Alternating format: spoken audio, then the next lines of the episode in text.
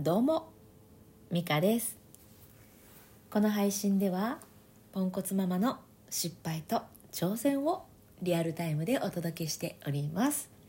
後半には深呼吸のコーナーも用意しております。実は呼吸に詳しい私と一緒にリラックスとデトックスもしていきましょう。さあいかがお過ごしでしょうか？おかわりありませんか？えー、っと今日はね まさに失敗を 話そうかなと思います。失敗になるかはちょっとあれですけど、えー、私ね6歳の息子と4歳の娘を持つ2児の母で、今まさにその6歳の息子がね入学小学校に上がるのでこの入学準備に追われております。いやおりました。なんかでも何が大変って名前付けがめっちゃ大変でいろいろあるんですね。その用品、まあ、色鉛筆だなんだ、えー、1本ずつにね名前を書く。で筆箱も全部名前書く。いろいろあるんですけど一番大変だったのが算数セットです。もう算数セットの名前付けほんと大変でやばっていう感じです。あのおはじきの一個ずつにこう全部にこう、ね、名前を書かなきゃいけないっていやこれ厳しいぞと思っていたんですね。でえっ、ー、とどれぐらい前だったかな？1ヶ月かうん2ヶ月ぐらい前だったかな？にこの算数セットがやばいっていうことで 名前シール？算数セット用の名前シールがあるっていうのを聞いて私この配信でもねシェアさせていただきました。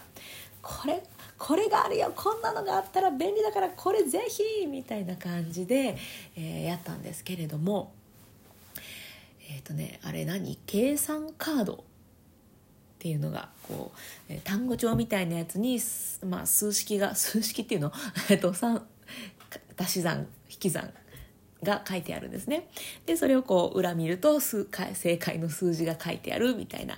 1+1 は 22+3 は5みたいなそういうのが書いてあるやつでそのカードにも1枚ずつ全部名前を書かないといけないんですって。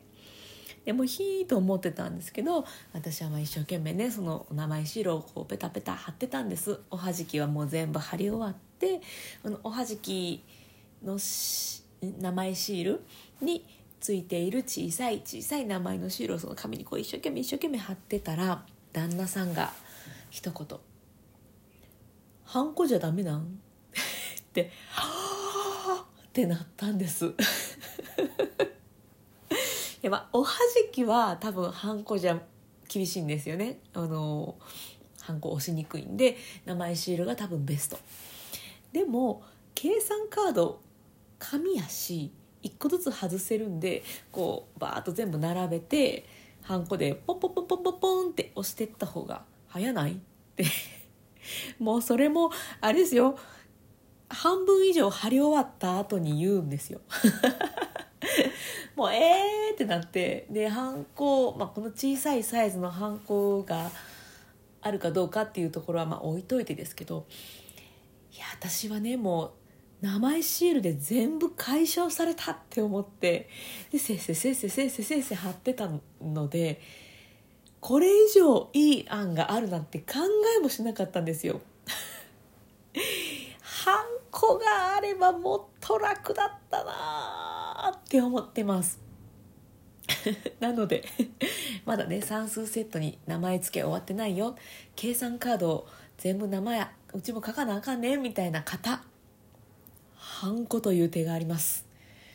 1個ずつ全部外してポンポンポンポンポンポンって貼ったら貼ったらじゃない押していったら絶対早い。私はね小さい名前白を剥がして1個ずつ貼りましたよ。名前を。ちょっとずれたら気になるんであとかやりながらね。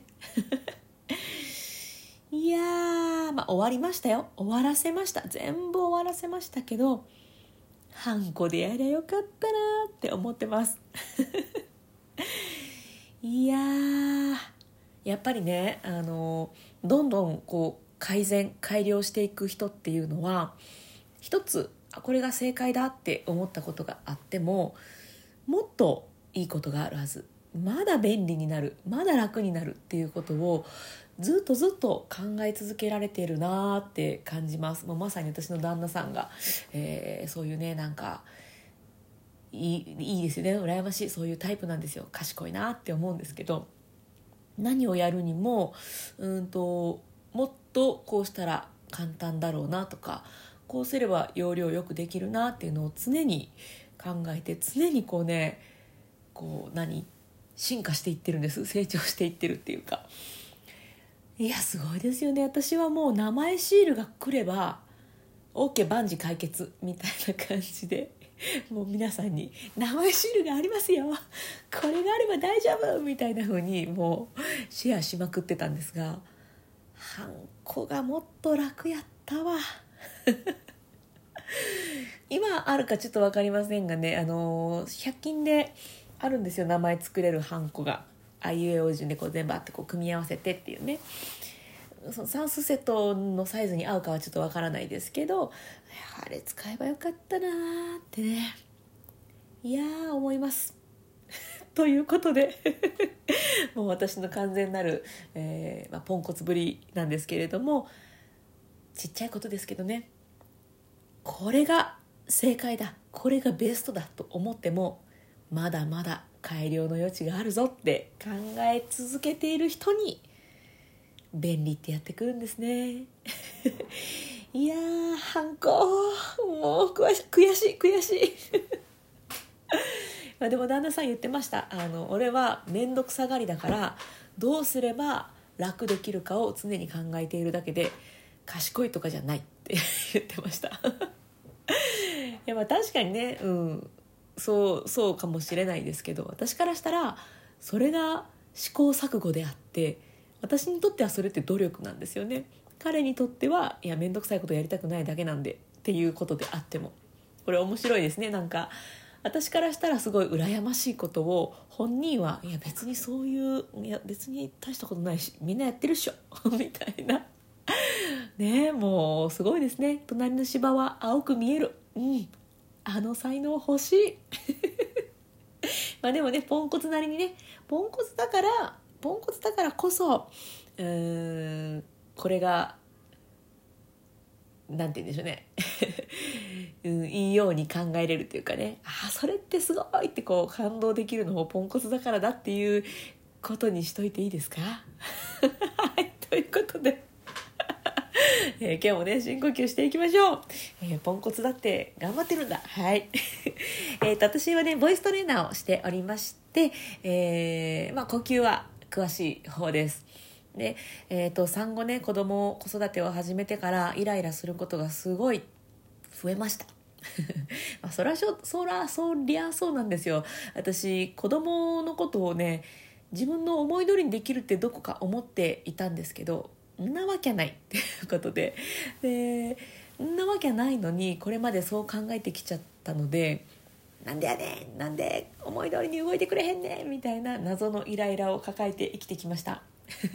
で今もねまだそれが抜けきれていなかったりとかうんまあそういうことでイライラすることが多いんですけどそんな時に呼吸が私を助けてくれています。歌の時に使ってた呼吸なんですけど歌ってなくても私を支えてくれていたんですね。であこれって音声配信で皆さんにシェアできるお耳寄り情報じゃないみたいな感じに思ってこのコーナーを用意しております。だいたいイライラする時モヤモヤする時って呼吸が浅くなってるんですけれどもこういう時に意識的に深呼吸深い呼吸をすることで、えー、イライラモヤモヤが軽減されたり、えー、解消されたり、うん、することがありますのでぜひぜひ試しにやってみていただけたらと思います、えー、ポイントが2つあってこの2つを押さえておくとよりこのすっきり効果が上がるので、えお知らせしますね。1つは背筋をまっすぐ伸ばす。これで自律神経にいい影響が与えられます。でもう1個は笑顔。笑顔でゆっくり息を吸い込む。これです。これはね脳にいい影響が与えられるっていう、まあ、細かい説明をすると長くなるのではい割愛 です。この2つを押さえておくとより効果が上がる深呼吸になりますので是非一緒にやっていきましょう。では背筋を伸ばして今体の中に残っている空気を一回全部吐き出していきましょう。吐き切ります。せーの。では笑顔にしてゆっくり吸い込みます。鼻からでも口からでも OK せーの。はい。では吐きましょう。ゆっくり。ふーっと力が抜けていく。リラックスを感じてください。吐き切る。また笑顔にしてゆっくり吸いますはいでは吐きます。イライラやモヤモヤも息と一緒に吐き出しちゃう。デトックスのようなイメージです。吐き切る。また笑顔にして吸います。新しい空気で体を満たして吐きます。リラックス。デトックス。吐き切る。はいいかがでしたでしょうか？ゆっくり吸うゆっくり吐くっていうのが最初はやりにくいかもしれないんですけど慣れてくると、うん、ゆっくりでもできるようになってくると思います。でイライラしてる時にこのゆっくりっていうのがなかなか難しいのでゆっくりゆっくりっていう感じで、えー、意識してやっていくと心が落ち着いてくるのでぜひぜひ試してみてください。もう道具もいらないしね、えー、近所迷惑にもならない、えー、いい方法かなと私は思っておりますのでぜひ生活のそばに深呼吸を置いてみてください。はいということで今日も最後まで聞いてくださってありがとうございました。今日も充実の一日にしていきましょう。それではまた。